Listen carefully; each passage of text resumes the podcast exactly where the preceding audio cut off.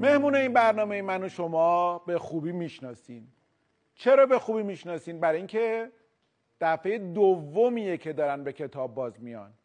چرا دفعه دومیه که دارن به کتاب باز میان؟ چون شما توی پیغامایی که بر ما گذاشتید هی و مرتب از ما خواستید که این مهمان دوباره به برنامه دعوت بشه. و ما هم چون شما خواستید ازشون خواهش کردیم و دکتر مشتبا شکوری برای بار دوم به برنامه کتاب باز اومدن. خیلی خیلی خیلی خوش اومدید. سلام و عرض ادب. ارادتمند. دکتر داشتین چیکار می‌کردین؟ داشتم فکر کنم میونه این همه آدم حسابی عکس من چیکار می‌کنه؟ عکستون کوش؟ این پایین. اه، آقای دکتر تو ببریمش بالا نه خوبه جاش. نه اتفاقا جاش. بذارینش هر وقت. مهمونی میاد حواسمون هست رو تو اون لحظه بالا بذاریم. ولی ای وای چی شد؟ بذاریم بغل عکس آقای افشین هاشمی. آره عالی بله، آره. عالی. یکی از آرزوهای من الان به تحقق پیوست بعد حالا شما که رفتین دوباره میذاریمش اینجا ولی من هر هفته میام چک می‌کنم. خیلی خیلی خوش. قربان شما متشکر آقای دکتر مشتبا شکوری خیلی عزیز. مخلص. فکر می‌کنین علت اینکه بیننده ها اینقدر برنامه شما رو دوست داشتن چی بوده؟ چی توی این برنامه بود که باعث شد اینقدر مورد توجه قرار بگیره؟ حالا نمی‌دونم فقط لطفشونه. منم خیلی شرمنده لطفشونم از همشون تشکر می‌کنم. من فقط داستان زندگیمو گفتم و شاید این داستان براشون جذاب بوده. وگرنه محبت مردمه که ما رو شرمنده می‌کنه همیشه. شما معلمین درسته؟ بله، همینطوره. به بچه ها چی میگین؟ چه جوری آیندهشون رو باید بسازن؟ ببینید این دقیقا همون نکته ای که تو مدرسه جاش خیلی خالیه. بذارین یه داستان بگم اولش که کمک می‌کنه. چون برنامه شما خیلی حول داستان میچرخه. آره دیگه برنامه کتاب باز آره من سه کتاب آوردم تو این حوزه اتفاقا نزدیکه. من سال اولی که معلم شدم رفتم توی مدرسه ای که توی جایی که خیلی می‌گفتن جای بدنامیه. از نظر جرم و جنایت یه منطقه در تهران. البته الان پاکسازی شده و خیلی خوبه. یه مدرسه هم داشت خیلی مدرسه معروفی بود. بعد از این نظر که بچه‌هاش خیلی شرن و خلاصه ما اولین جلسه رفتیم سر کلاس داستان زندگیمون رو گفتیم. گفتم منم مثل شما بودم ولی آدما عوض میشن به آرزوهاتون فکر کنید بجنگید اینا. بعد پرسیدم حالا آرزوهای شما چیه؟ یکی دستشو برد بالا خیلی هم در حقیقت جای چاقو رو صورتش اینا. گفت آقا ما بگیم. متحسر ناراحت بودن؟ پیش دانشگاهی بودن. ولی بعضیشون از من بزرگتر بودن. یعنی من 18 سالم بود اون موقع ولی اونا بعد 21 ساله دو ساله. بعد دستشو برد بالا گفت آقا ما بگیم آرزومون رو. گفتم بفرمایید. گفت آقا آرزوی ما اینه که بزرگترین باند مواد مخدر خاورمیانه رو تأسیس کنیم. هم هم بغض کرده بودن کلاس آفرین و اشکاشون رو پاک می‌کردن. من گفتم تو این شرایط آفرین می‌تونی با برنامه ریزی همه چی ممکنه و اینا. آرزوها حول این دور می‌زد تا اینکه یه پسری از عقب کلاس دستشو برد بالا. خیلی هم شبیه شما. الان که موهاتون رو کوتاه کردین خیلی شبیه آره شما. دست رو دلم. نذار چرا؟ چی شد؟ ولی بهتون میاد. آخه من زمستونا موامو کوتاه نمی‌کنم. که سرما آره که سرما نیاد دیگه بی نیاز از کلا باشم نمی‌دونم اصلا چی شد یعنی خودم خیلی خوب شده خیلی. خوب شده. آره خیلی شیک شده. اذیت نکن نه به خود یه تیکه تو ذهنم من نباید بگم. لحظه ای که گفتم کاش تا عید صبر کرده نه الان با این عالی اه، آره من که خیلی دوست دارم. خدا رو شکر. خلاصه یکی شبیه شما از عقب کلاس البته دو متر قد داشت دو متر عرض داشت یعنی چهار متر مربع مساحت ایشون بود. نشسته بود عقب و من دیدم کل کلاس هم اینجوری نشستن که پشتشون به ایشون نباشه. اسمش عزیز بود. گفت آقا ما بگیم دستش هم یه نو بربری کامل اینقدر بزرگ بود. بعد کلاس ساکت شد و گفتم بله بفرمایید حتما گفت آقا آرزو ما اینه که ننمون رو ببریم مکه. بعد خیلی تعجب کردم. گفتم می‌تونم بپرسم چرا؟ گفت نه آقا فوزولیش به شما نیومده. خیلی آدم روکی بود می‌دونید؟ زیاد و خودش. بودین بله دیگه. آره. خلاصه زنگ خورد و زنگ تفریح اومد پیش من و گفتش که آقا این آرزوی ما رو کمک کن برآورده گفتم چیه داستان اینا؟ گفت من پدرمو در چهار سالگی از دست دادم و با یه مادرم همین تنها فرزندشم و بعد از مشکلات شدید اقتصادی مادرم مجبور شده حتی خونه مردم کار کنه حتی گدایی کنه همه کار بکنه که با من بشم این هیکل. ولی الان مادرم سرطان داره و دکترها گفتن با همه چی پرت و درمانی شیمی درمانی عمل روده و سرطان دستگاه گوارش داشت. با همه اینا در حقیقت ما می‌تونیم یک سال نهایتا نگهش داریم. آرزوی مادرم اینه که قبل مرگ بره مکه و من می‌خوام هر جوری شده این کارو بکنم که او بره. بعد بهش گفتم که خب عزیز فیش عمره اون موقع حدود 700 800 هزار تومان بود. گفتم خب دو تا فیش عمره بخر بفرستش. گفت آقا آقا همه پولایی که باقی مونده تازه صرف درمانم خیلی شده چون به لحاظ اقتصادی اینا فرو پکیده بودن اصلا فرو ریخته بود زندگیشون. گفت همش از راه حرامه. و مادرم میگه این پوله باید حلال باشه که منو ببری. و من هیچ آدم حسابی اینجا نیست که حاضرم عملگی کنم. هر چی تو بگی. ولی این پول جور کنم مامانم با پول حلالی که من در میارم بره مکه. معلم یه جمله دارن همیشه میگن هر چی که بشه جوابشون اینه که تو باید درس بخونی. خب یعنی شما به این معلم بگی من گلوله تو سرمه تا سی ثانیه دیگه میمیرم چیکار کنم؟ میگه تو باید درس این از این سی ثانیه خوب استفاده کن. من گفتم تو باید درس بخونی. گفت چه ربطی داره؟ گفتم ببین عزیز الان آبانه. تا کنکور تیر ماه وقت داری بشین من تونستم. تو هم می‌تونی مشتی بخون. اگه رتبت خوب شد من می‌برم یه مؤسسه یا آموزشگاه. دستتو برم می‌کنم. حقوق یک سالت هم بهت پیشا پیش میدم که باش مادر تو این کار واقعا می‌تونم می‌خواستم. آره می‌تونست یعنی آره آره. اونایی که میرن دانشگاه خوب بعد راحت جذب سیستم آموزشگاه اینا میشن. گفت آقا راست میگی فلان. اینا منو گرفت یه تکون داد. گفت اگه به قولت عمل نکنی می‌کشم تا گفتم که نه فلان. یه کاغذ در بود گذاشت رو میز گفت بنویس. نوشتم این جانب مشتبه شکوری قول میدم اگه عزیز رتبهش فلان شه من این کارو بکنم. یه سوزن ترگیر از برد در آورد و زد رو انگشتش خون اومد با خون شروع کرد امضا کردن. گفتم چیکار می‌کنی؟ گفت آقا با خون اون امضا کردیم. آره گفت آقا با خون اون امضا کردیم که بگیم تا پای مرگمون پای این حرف هستیم. گفتم باری کلا دمت گرم عاشقتم. همینه گفت تو هم باید با خونت امضا کنی. یه سوزن بود که خونی گفتم میشه حداقل سوزن رو عوض کنیم. بعد خلاص نگاه کرد که این سوسول بازی ها چیه و اینا. یه سوزن دیگه ما هی می‌زدیم خون نمی اومد یه با چشم ها میبستم یه یک دو سه فلان. دست ما رو گرفت گفت خیلی سوسولی سوزن رو تا ته کرد تو دست ما و یکی دو بارم عقب جلو و من می‌تونستم یه چل برگ رو امضا کنم. خب. میزان امضا کردیم و رفتیم و من سوزش دستم تو مترو. فکر می‌کردم که خب اتفاقی نمیفته احتمالا یه جویه یه حسی گرفته ولی اتفاق افتاد. زنگ من معلم فیزیکشون بودم. بعد نشستیم و دیدم عزیز موهاشو از ته درشیده شبیه شما نشسته. از ته البته شما یه ذره هست. بعد مثل کیوی که پرزاشو گرفته باشه. شما شما مثل کیوی هستین که روش برف آره که روش برف شادی زدن. کیوی که تولدشه. تو منم میگم نه نه بگی بگی برو خدا هر کی نگه بگی نه بگی شبیه شما شبیه نه عزیز رو ولکن اینا مهم نیست. من شبیه چیم؟ بگو بذار داستانه رو بگو. باشه. نشستیم و خلاصه دیدم نشسته ردیف اول موهاش تراشیده و دفتر خریده و بعد سوال می‌پرسه آقا این چیه؟ اون چیه؟ و خب به شدت هم بی سواد دیگه. از سوم راهنمایی اطلاعاتش دست نخورده باقی مونده بود. و معروف بود که می‌گفتن آخرین چیزی که حفظ کرده تعریف جلگه است. یعنی چهار عمل اصلی و تعریف جلگه کل دانسته تعریف جلگه چیه؟ زمینی هموار و پس اینجوریه دیگه. درست یه زمینی که حاصل خیز بود و اینه و به چه دردی می‌خورد ما اینا رو حفظ می‌کردیم؟ به درد می‌خوره دکتر. تعریف جلگه؟ بله به درد می‌خوره. من وقتی داریم یک چیزی می‌خونیم مثلا میگه در جلگه نمی‌دونم شمالی فلان. آدم بگه بدون این چیز آره ولی چرا باید این کتاب حفظ کنی؟ نه باید بفهمیم آره دیگه باید بفهمیم جلگه چیه یعنی بعد اگه عکسشو نشون بدم بگم ببین جلگه همچین جایی خیلی بهتره. تا اینکه اونجا اینجوری اینجوری وایس آره. بگیم آقا اجازه تعریف اصلا من فکر کنم همه درس ها رو باید بفهمیم حسش کنیم. آره آره, آره. من بحثم اینه که این مشکل اون چیزی که قبلا می‌گفتن می‌گفتن دوزاری آدم باید بیفته. بیفته. آره دقیقاً. ما حفظ می‌کنیم فقط. خلاصه. گفت آقا می‌خوام شروع کنم و ما همه کمکش کردیم. معلم بعد از ظهر وای میسادن بهش درس می‌دادن و می‌خوند. آقای سعد مثلا 15 ساعت درس می‌خوند. بعد من بهش می‌گفتم چه جوری اینقدر می‌خونی؟ میگم من خسته که میشم فقط مادرمو نگاه می‌کنم. اون چهار پاره استخونی که داره با مرگ میجنگه رو نگاه می‌کنم جون می‌گیرم آتیش می‌گیرم و درس می‌خونم. یه عکس سه در چهار مادرش لای کتابش بود همیشه. یعنی استراحتش این بود. معنای زندگیش این شده بود که این مادر باید بره مکه. توی فروردین ما حال مادرش خیلی بد شد به هم ریخت. و ما با معلم پول جمع کردیم. نگران شدیم نکنه از این دنیا بره و این آرزو محقق. 50 تومن یکی 100 تومن گوشیم توی پاکت دادیم. به عزیز گفتیم عزیز جور شد این قرضه. مادرت بر مکه بیا تو که رتبت خوب میشه داری تلاش می‌کنی ولی این کار انجام بده. دستشو گذاشت روی پاکت هول داد سمت من گفت آقا خدا هست. گفتم یعنی چی؟ پول مگه نمی‌خواستید؟ حل دیگه. گفت آقا خدا هست. گفتم یعنی چی؟ گفت ببین من روزی که با خدا عهد بستم که تغییر کنم بهش گفتم مامانم نه با صدقه شما با پول خودم نه با ویلچر چون حالش خیلی بد بود. با پای خودش میره مکه و میره خدا هست.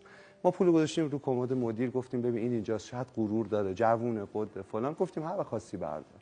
رو اون پول اینقدر خاک نشست تا آخر سال و حال مادر عزیز هر روز بدتر می‌شد. کسی رو تصور کنید که یه منطقه ازش میترسیدن و حالا کارش اینه که سر مادرش بذاره رو پاش چون مادرش تو امورم یعنی سرش هم خیلی درد وحشتناک. و سر مادرش رو میمالید این پاشم کتاب.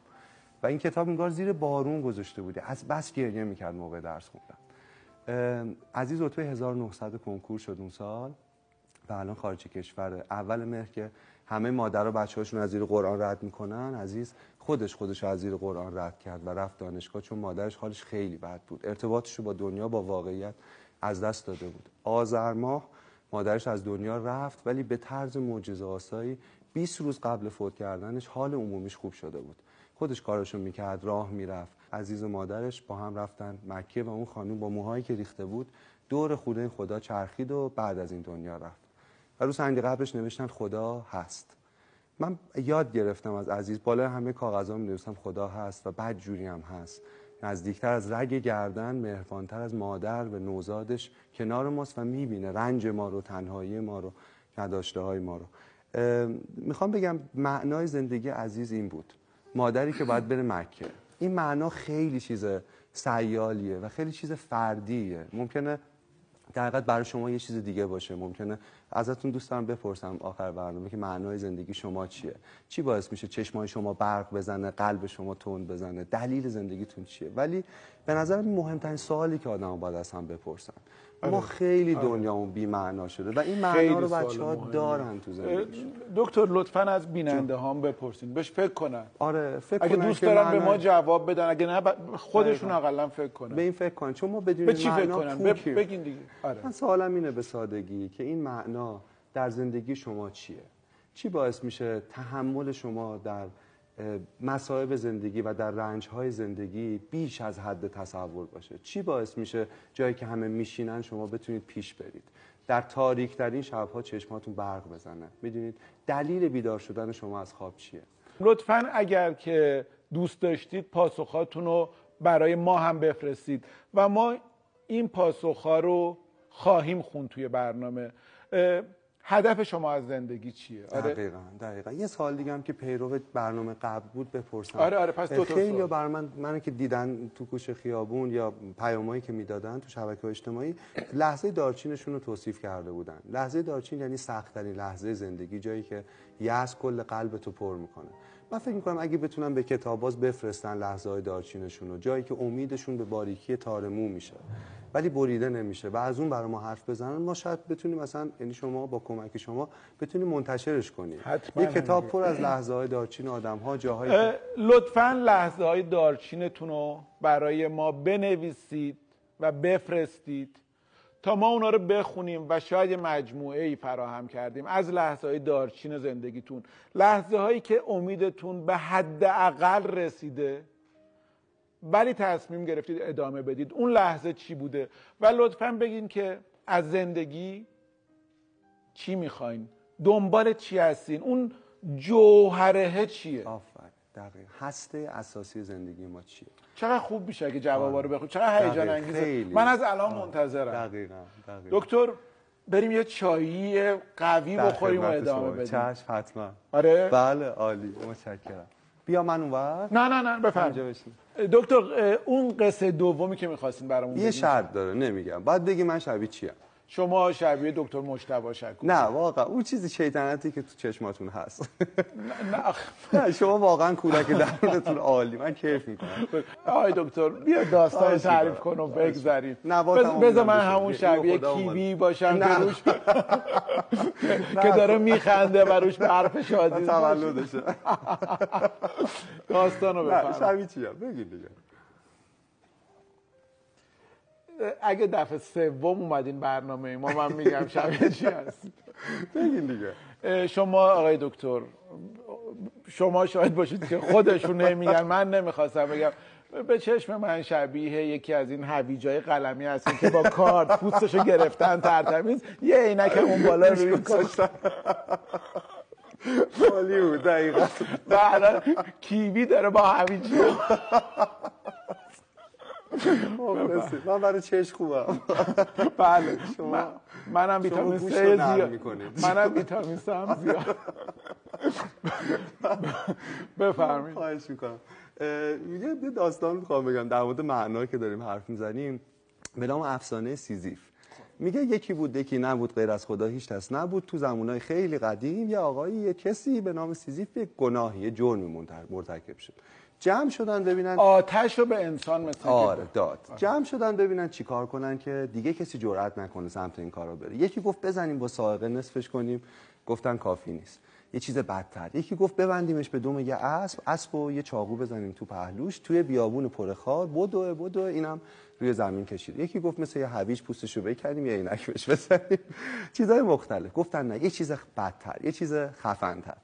خلاصه جلسه طول کشید و بعد 4 5 ساعت اومدن بیرون با این مجازاتی که شکلش خیلی ساده است ولی عمقش ولی بطنش خیلی مجازات دردناکیه. یه کوه یه سنگه. یه روز وایساد پشت سنگ همه جمع شدن. مردا زنا پیر مردا پیر زنا بچه ها آفتاب داغ میتابید.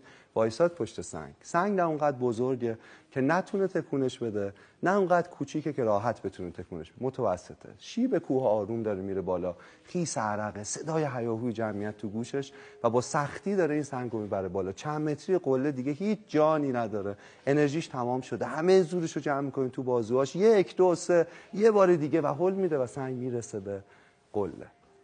اما کوه جوری طراحی شده که هر بار سنگ به بالاترین نقطه می‌رسه دوباره قل می‌خوره و میاد سر جای اولش.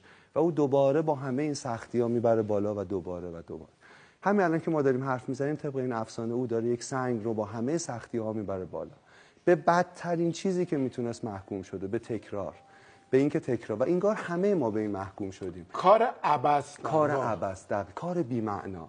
تکرار اون کار بی‌معنا. ما هم وقتی صبح از خواب بیدار میشیم صبحونمون رو می‌خوریم لباسمون رو میپوشیم میریم تو این پیاده راه شلوغ و تا شب درگیر اینیم آیا شبیه این نیست که سنگی رو داریم می‌بریم بالا که دوباره فردا صبح که صبحونمون رو می‌خوریم و لباسمون رو میپوشیم؟ همون سر جای اولشه.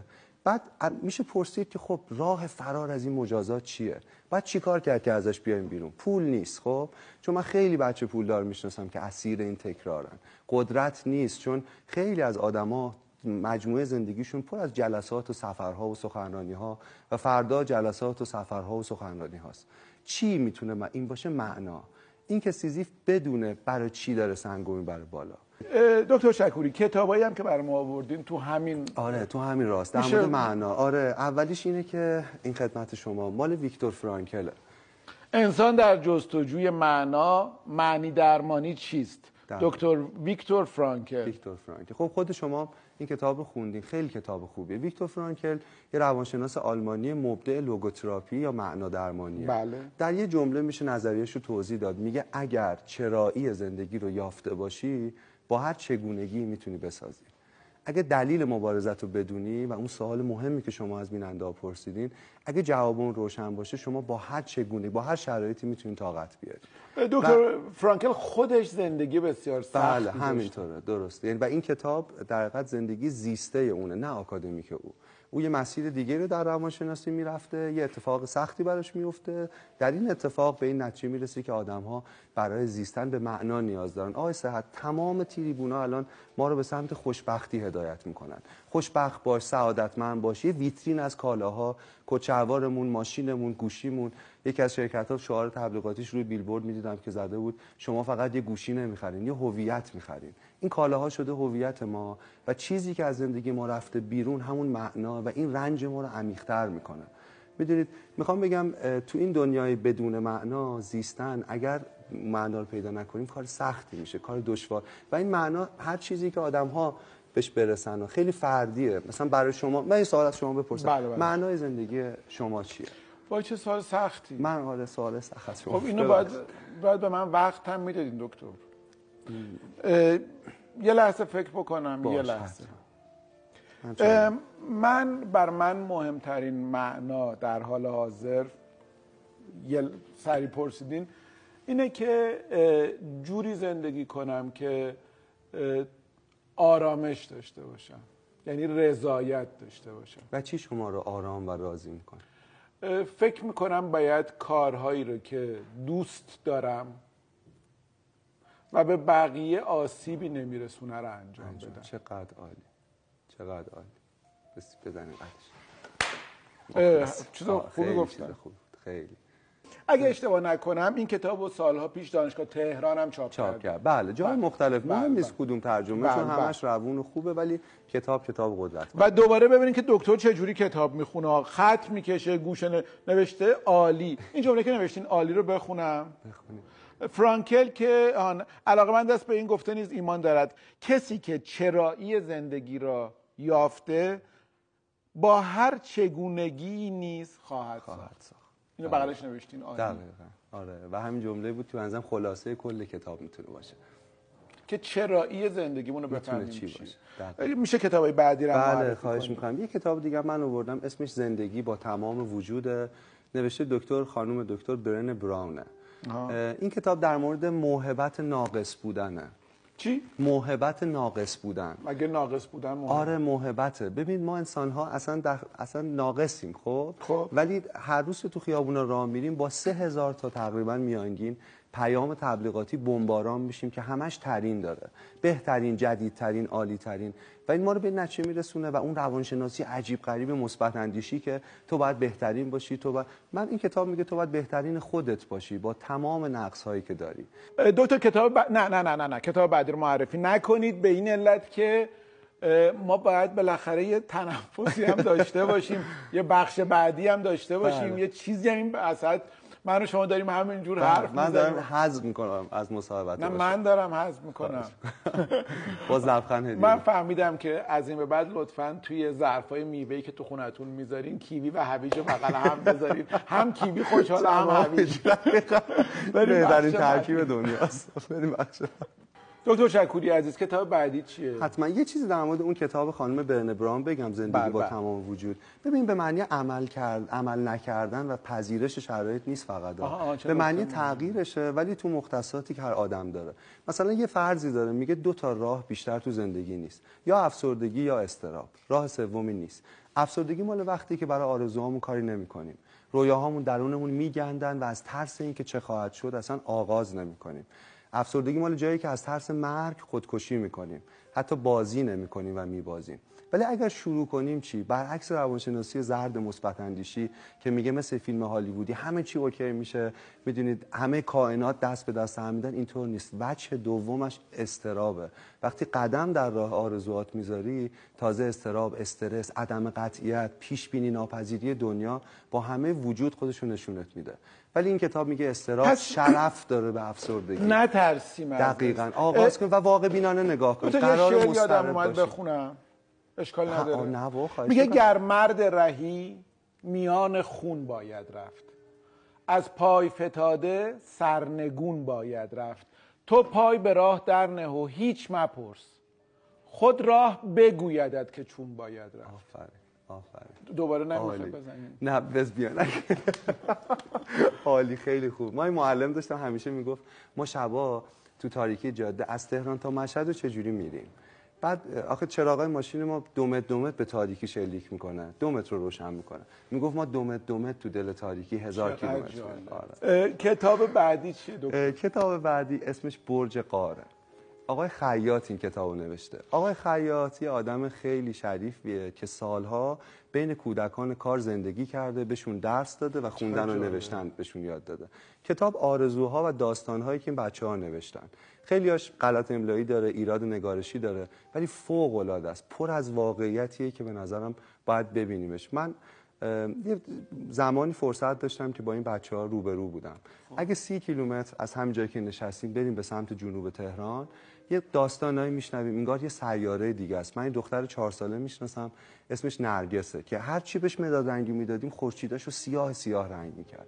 نرگس این ناراحتی پوستی داره یه چیزی شبیه اگزما ولی خیلی شدید که حتی برخورد لباس به بدنش و چهار سالش باعث درد میشه. از مادرش پرسیدم که چرا نرگس؟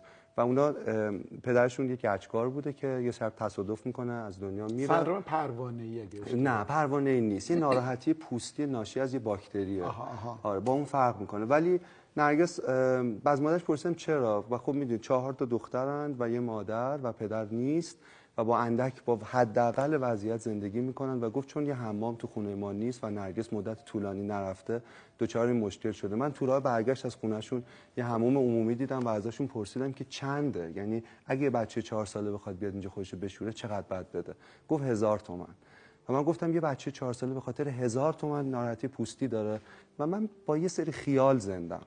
یه سری آرزو. یه انیشتین میگه imagination is more important than knowledge. یعنی تجسم تخیل از دانش مهمتره.